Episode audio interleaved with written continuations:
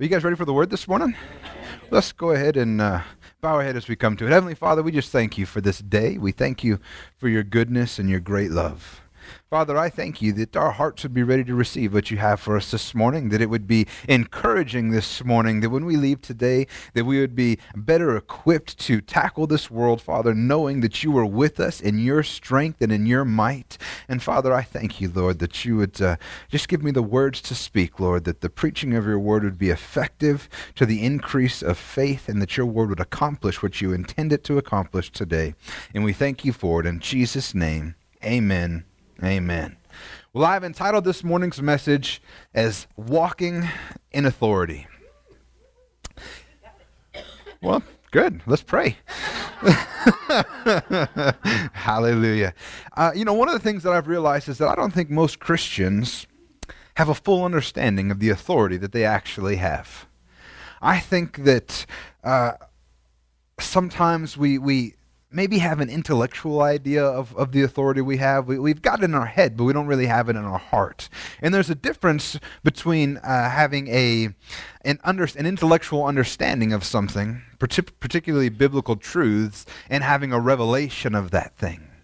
Because when you have a, a, a, an intellectual understanding, it makes sense on paper, but sometimes it doesn't work its way out in your life. But when you have it in your heart, when you have that, that, that God reveals something to you, then you actually live from faith in that area in your life. But I think that so many Christians don't really understand the authority that they have, they personally have. And you see this all the time. It's why uh, in many churches that uh, the only person that people want to pray for them is the pastor. Have you ever seen that? Well, I can pray, for you know, another leader in the church. I can pray. For, Oh, no, it's got to be Pastor so and so. Because somehow they think that only the pastor has authority to do these things. They, they think that the person in charge is the only one that has things. And they're afraid to, to ask another believer or another leader in the church or really even themselves. How many know that, that sometimes you just need to lay hands on yourself and begin to pray for yourself? Because you have authority. And today I, w- I want to talk about us getting an understanding, a revelation of that, looking at scripture that shows that we have that authority. And I'm hoping today that when you leave, you're going to be encouraged that you actually have more power than you ever thought that you had. Not of your own doing, because in our own strength, we're just about worthless, let's be honest. But in His strength, we have power. Amen? So there are three main types of authority that I think, if we boil it down, there's kind of three main or basic types of authority. And the first type of authority is usurped authority. You guys know what usurp means? It's basically authority that is stolen.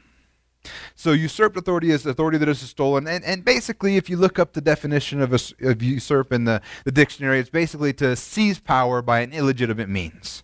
So a, a base, basic example of that would be a, uh, a rebel king that comes in and kills the real king and takes his position. He didn't have the legal right to take the king's position. He didn't have the legal right to have that authority, but he stole that authority. So that's usurped authority. That's authority that's not really, doesn't really belong to you, but you've stolen it.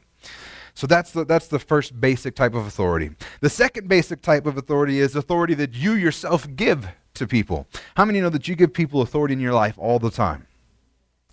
Um, a perfect example of that would be uh, the authority you give to a pastor. How many know that, that uh, uh, when you call somebody your pastor, you're actually giving them authority to speak into your life? The truth is, is that I have no authority in your life other than what you're willing to give me. I can't, you know, if, if you if you don't accept my, my correction or my teaching, I can't call the police and have you arrested. Matter of fact, you can do whatever you want. You can say no. You can say "suck it, Pastor Wayne." There's at least one person in this church that says those those things. in her defense, I said it first. Now she just mimics me. but uh, uh, but I have no authority in your life other than what you give me. Because the truth is, is if, if, if you don't uh, heed what I say, if you don't listen to the correction, if you don't listen to the teaching, you know, if you come in every Sunday morning and tune in and tune out and don't take anything from it, then I, I, I have no impact or, or anything into your life. The authority that I have in your life is what you have given me.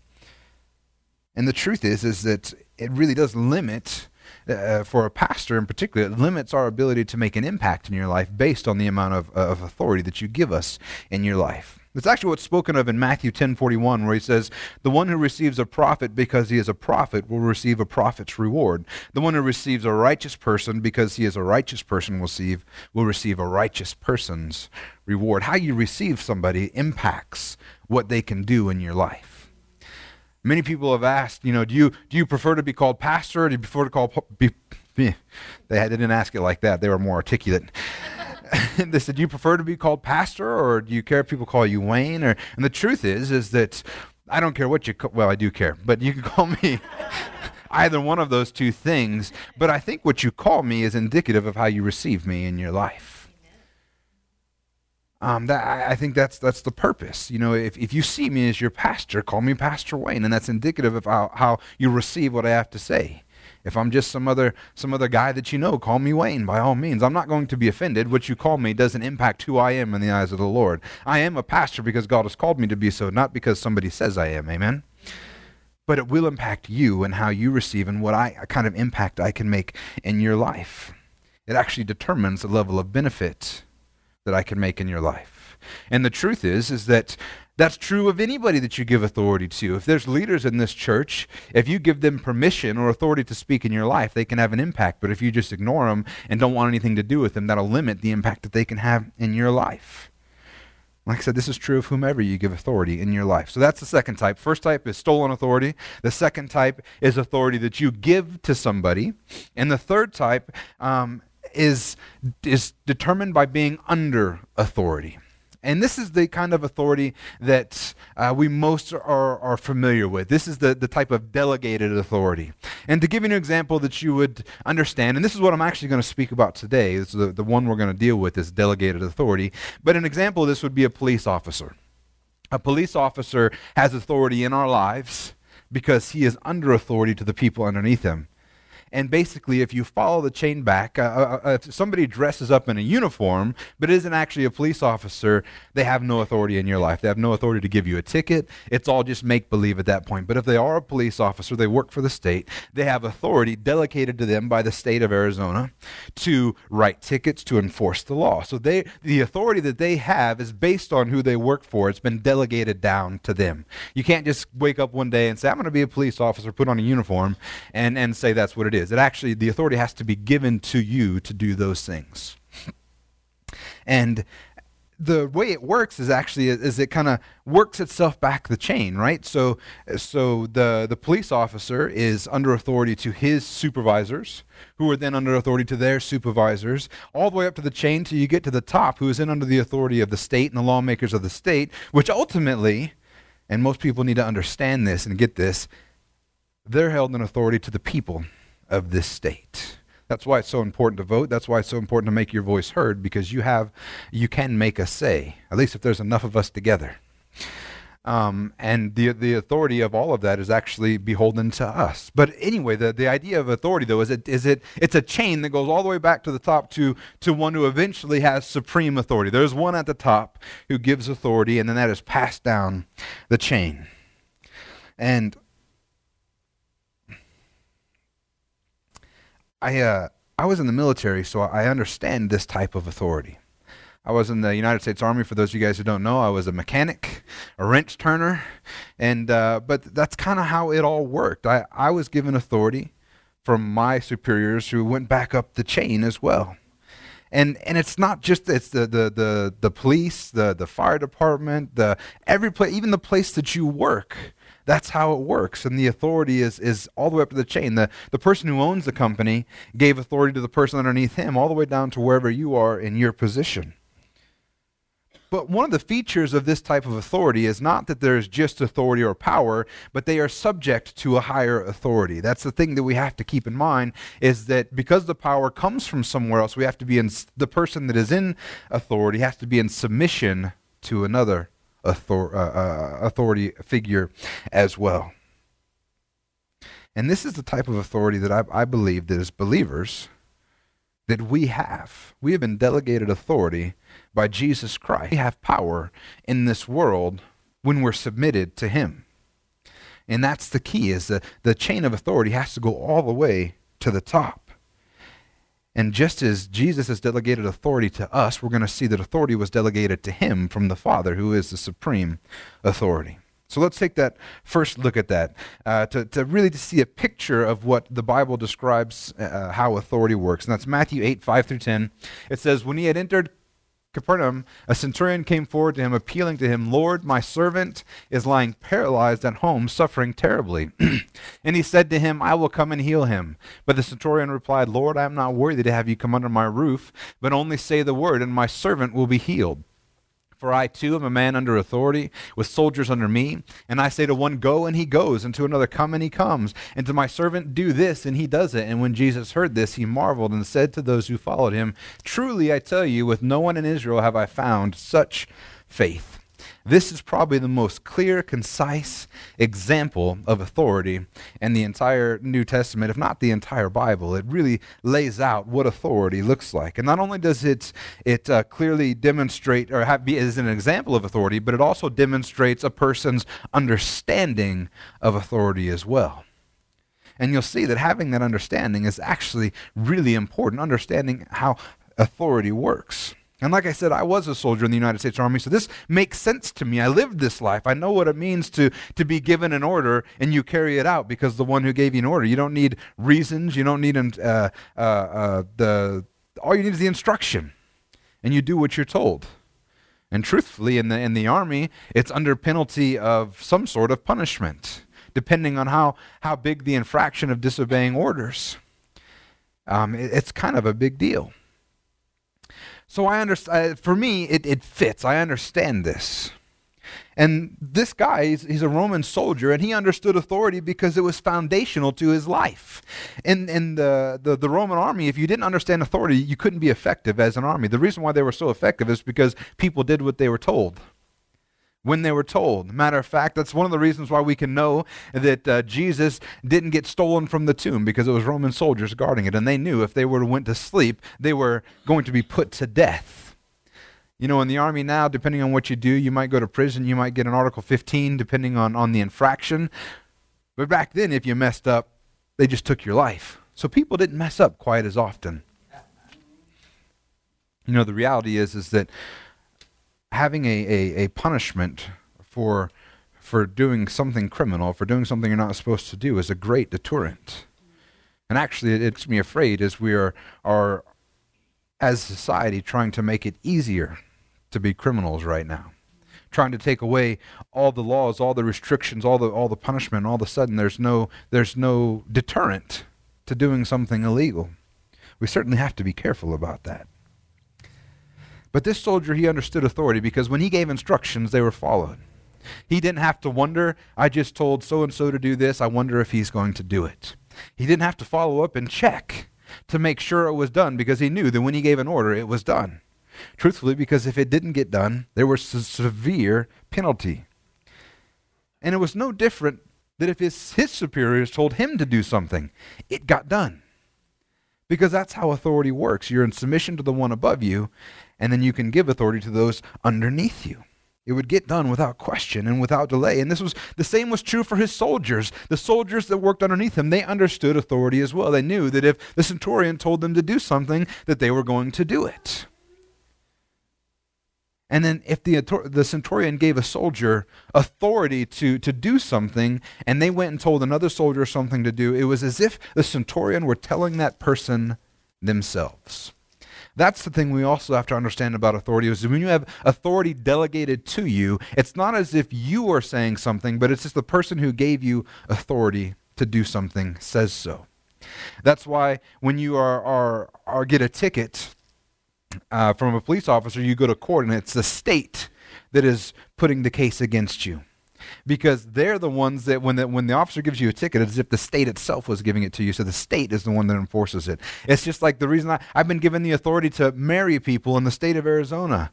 And it, when I say it, it's by the authority vested in me. You know, I can sign the, the marriage certificate by the state of Arizona, and it's the state. When I sign it, it's the same as the state agreeing that this is okay. So we have to understand authority. When you stand in authority, it's not like you're standing there yourself. You're standing as the one all the way back up the chain. So when the soldier gave an order that he was given authority to do, it was just like the centurion was saying it, which in turn was just like his boss was saying it, all the way up the chain. And the, the case of the Romans, Caesar, Caesar, Caesar was the supreme authority. It was just like Caesar himself was saying it when the centurion gave an order. And the same was true for his superiors as well.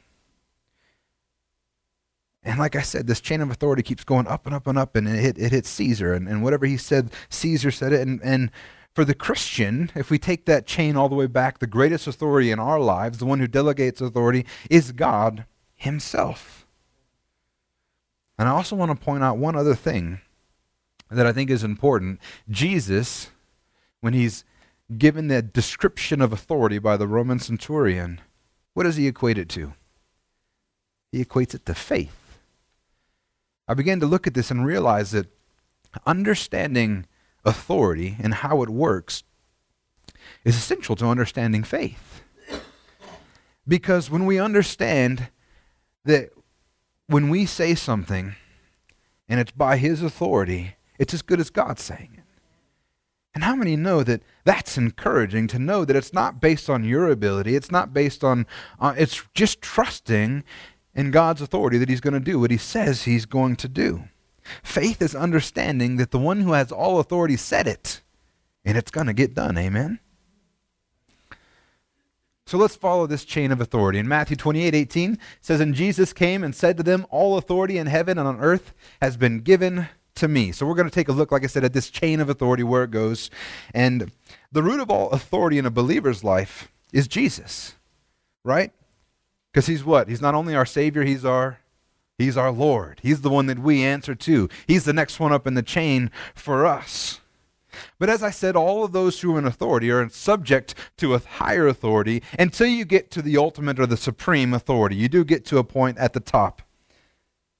And for Jesus, it was God because there was no there is no higher authority than God. So get your pens out because we can't go through them all, but I got some scriptures for you to write down and look at later. There's no higher authority than God. Where did I get that from? Well, that's all throughout the scripture. 1 Kings 8:23 and it says, "O Lord God of Israel, there is no God like you in heaven or on earth above. So there's no one like God.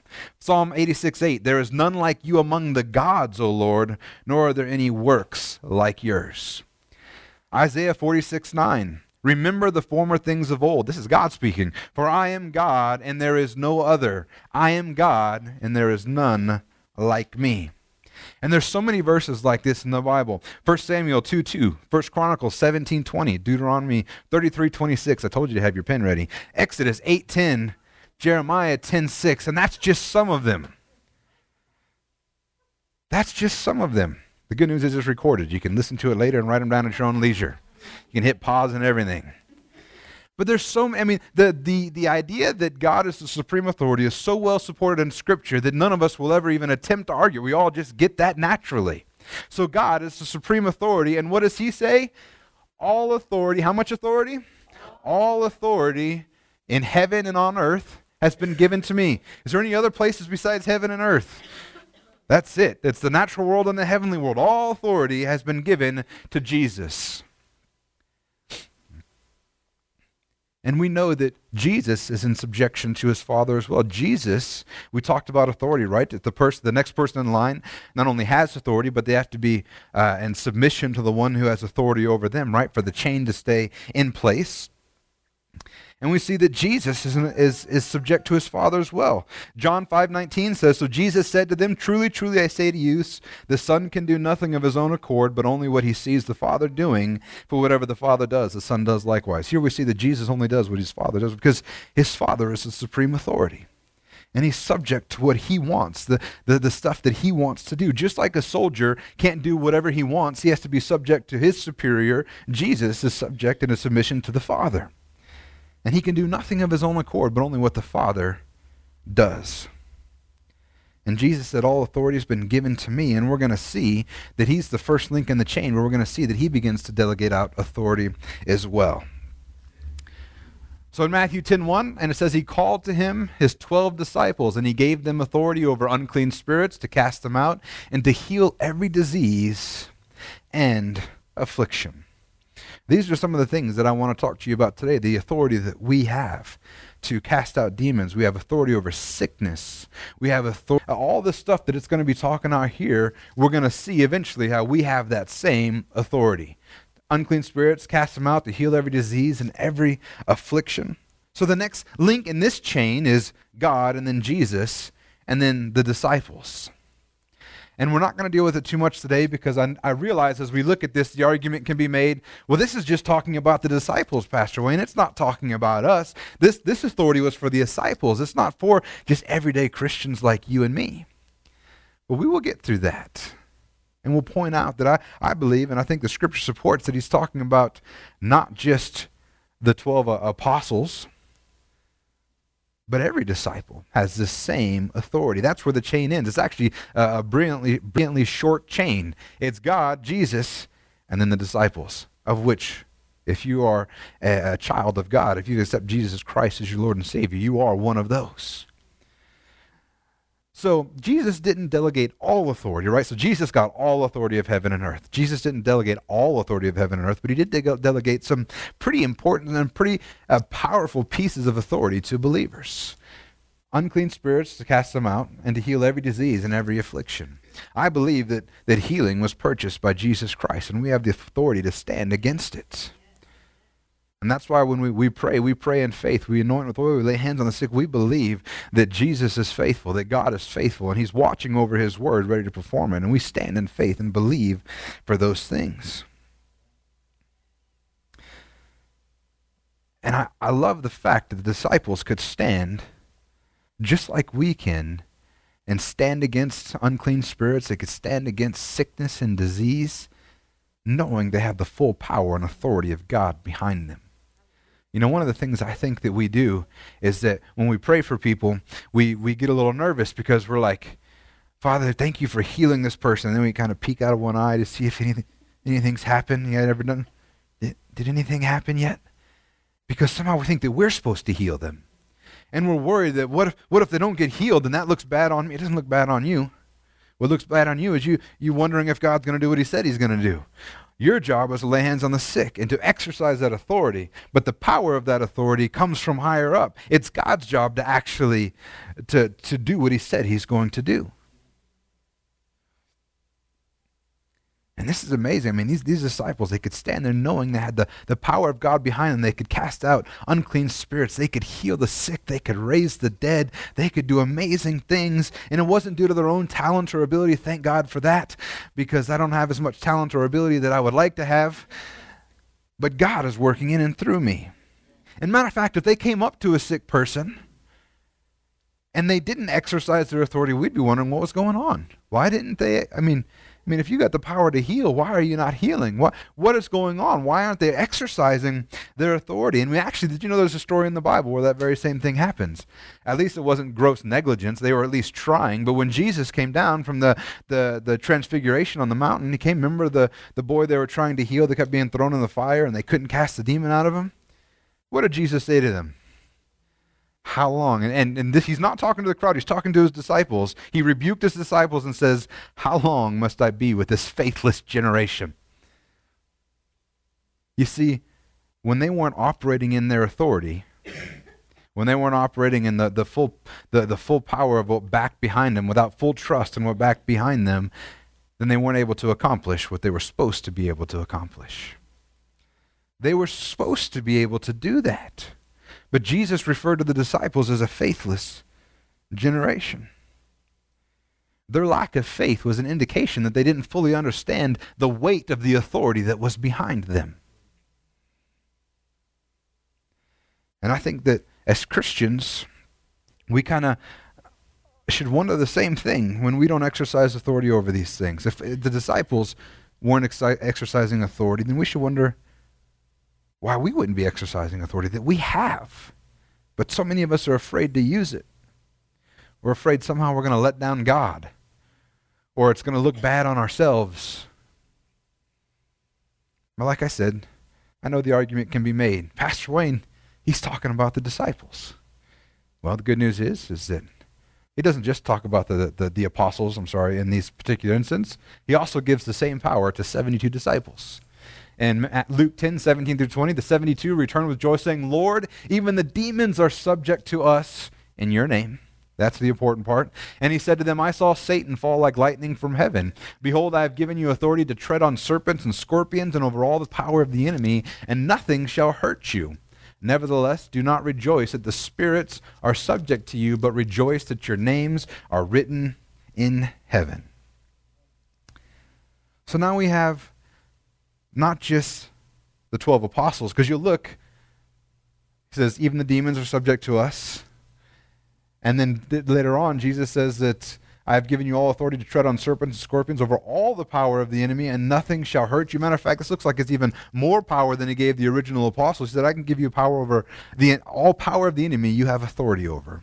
So we don't just have the apostles getting this authority, we have we have also the 72 disciples that he sent out and they were overjoyed that they had power over demons. Can you imagine, like, if you actually stepped out? You know, could you imagine what, what it would do to you if you went and somebody had cancer, you laid hands on them, and they were completely healed with cancer? You'd be rejoicing. Too many of us are afraid to do it because we're afraid it might not happen.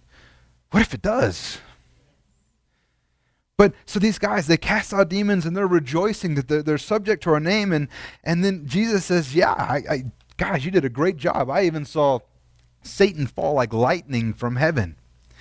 And this is basically him saying, Yeah, I get it, guys. I saw Satan's power being diminished because you were walking in my name.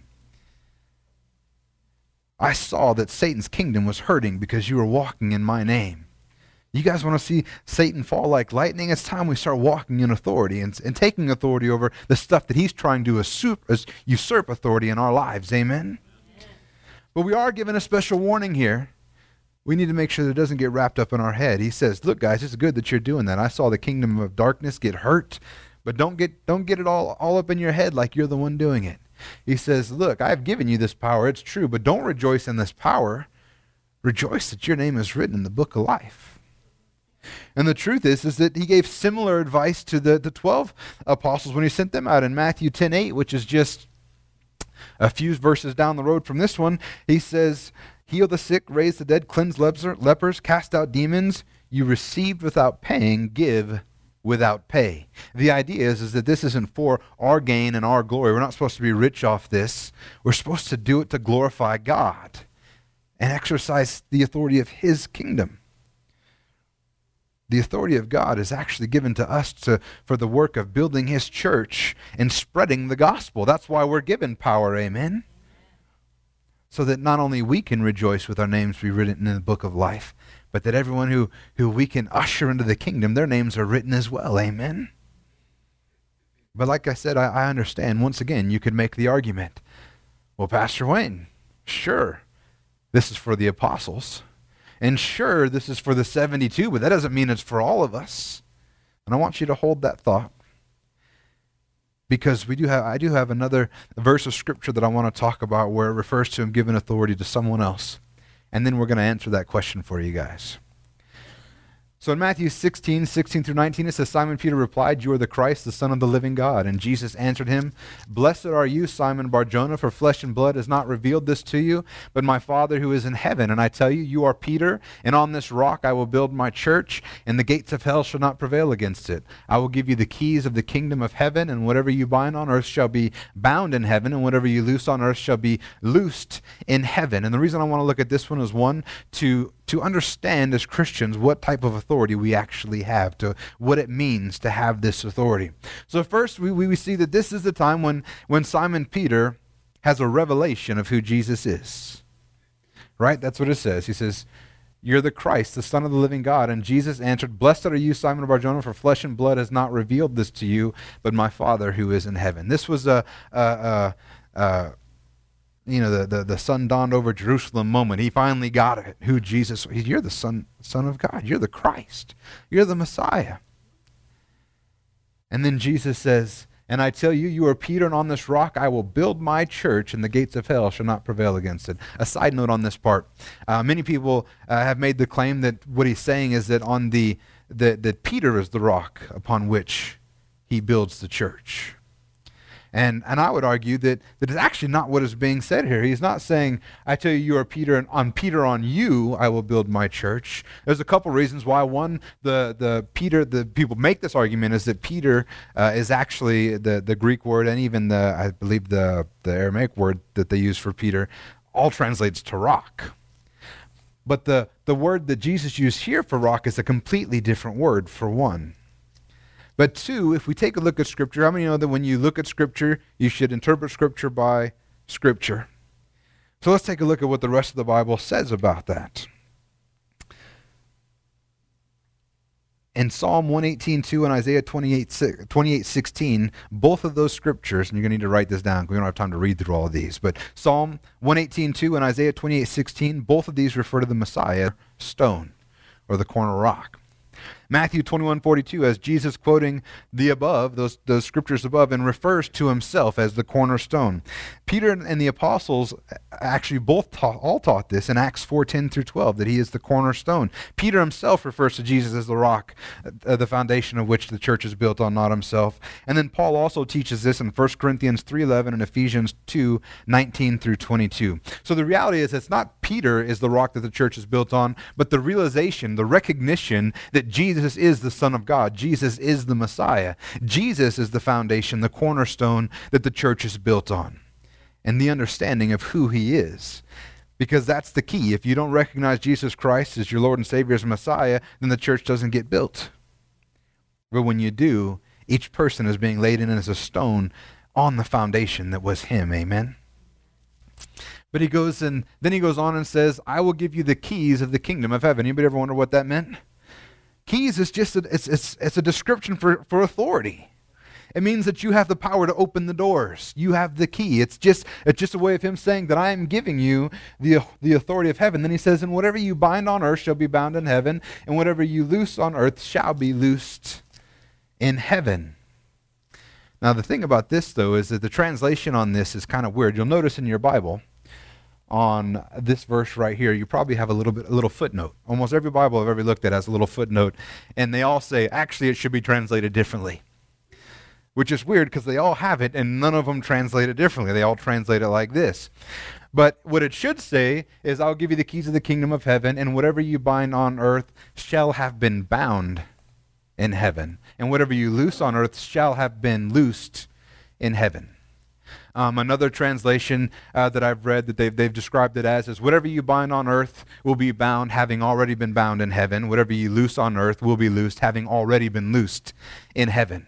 So the difference here is twofold. It doesn't mean that Peter or anybody has some special power and says, you know what, I'm going to bind Cocoa Puffs, so now they're going to be bound in heaven. What he's saying is, is that we have the authority to declare whatever is bound in heaven to be bound on earth, and to declare whatever has been loosed in heaven will be loosed on earth. That's the difference. Not, not shall be loose, but shall have been loosened. It's already been done in heaven. We're declaring the truth of what has happened up there to be a reality down here.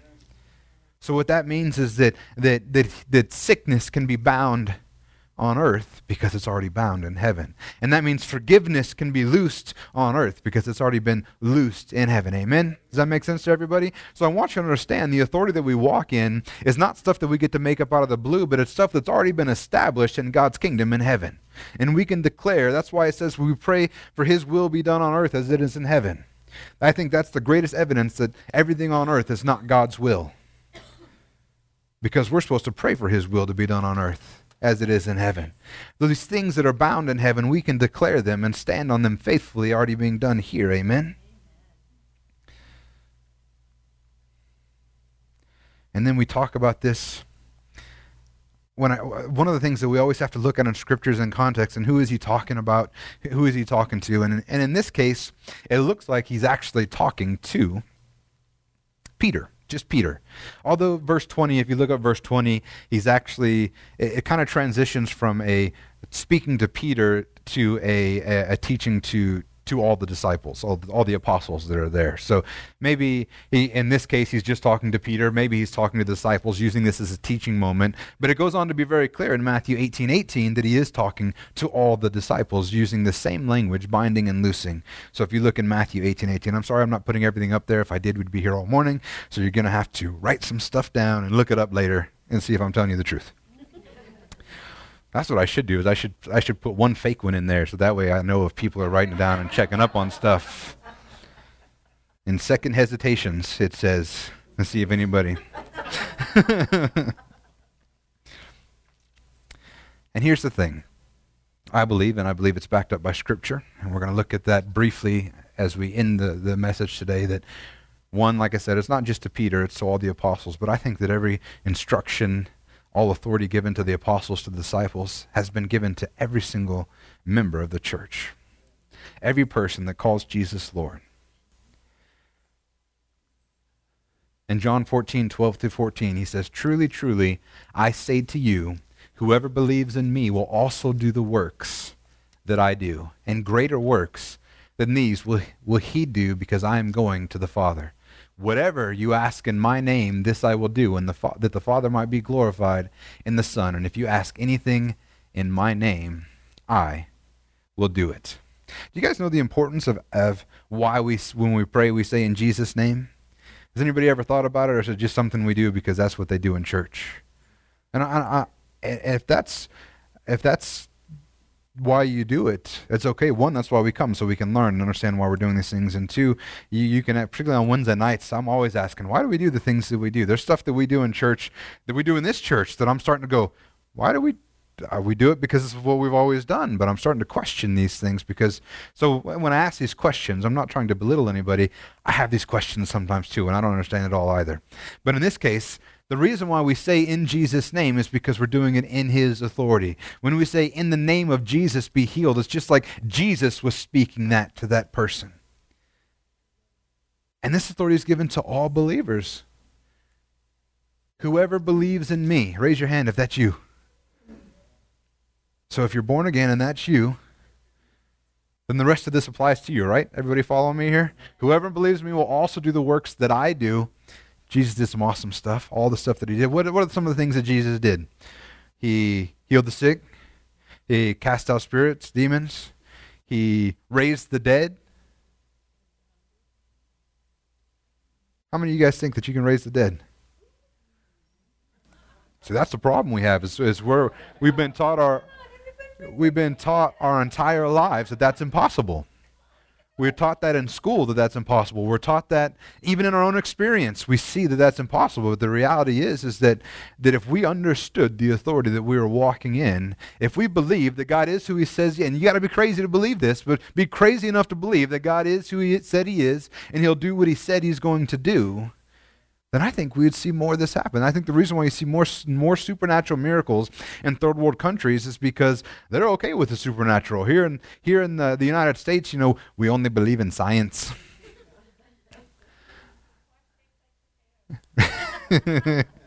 you know, there's some uh, Afrikaans cussing in that. Just so you know, you don't understand it. My my my pastor from the Tucson church, he was. Uh, he was uh, from South Africa, so he spoke Afrikaans, and he cracks up every time because they're just cussing up a storm in Afrikaans.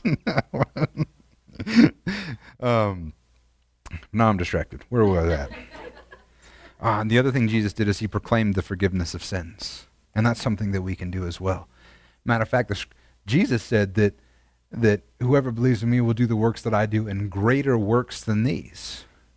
Now, I believe he's talking about volume, not stature. There's not very many greater works than raising somebody from the dead. But as a church, we should be doing way more than Jesus ever did in his lifetime. We should see more healings, more people raised from the dead, more demons cast out, more pro- proclamation of the forgiveness of sins than he did. That's, that's who we're supposed to do because we believe in him and then we do it in his name with his authority. And this isn't the only place you see this. Another one that's pretty common is Mark 16, 17 through 18. And these signs will accompany those who believe. In my name they will cast out demons, they will speak in new tongues, they will pick up serpents with their hands, and if they drink any deadly poison, it will not hurt them. They will lay their hands on the sick, and they will recover. Doesn't that sound like all the same things that he was talking about? Where did that go? Did I go too far? I did. Here he says he gave them the authority to cast out unclean spirits, to cast them out, heal every disease and every affliction. So if that one he's talking to everybody who believes in his name, but this one's just talking to the apostles, don't you think that that authority also applies to us, not just the apostles? We have that same authority, and we do it in his name. And we have the incredible promise that he says that if you ask it in my name, I will do it. How come so often we act like we think Jesus is a liar? So often we live like that. When we lay hands on the sick, we're going through the motion. We, are not really sure if it's going to happen. We hope that this is the one time that, that the, the heavenly slot wheel gets rolled and, and they're going to be healed this time or they're going to be delivered this time. But I, I, I think that if we would start to get a hold of what is going on, that we would see it happen so much more often and stop being afraid of the supernatural, but start being expectant of the supernatural. Start believing that God is who He says He is, He'll do what He says He's going to do, and that everything that we do, we do it according to His name.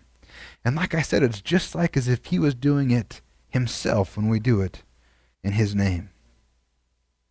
Church, we have been delegated authority by the one who has all authority.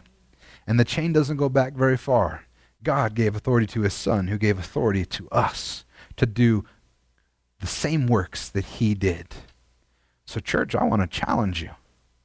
Get a little crazy. Believe what the Bible says. And let's start walking in authority. Amen? Amen.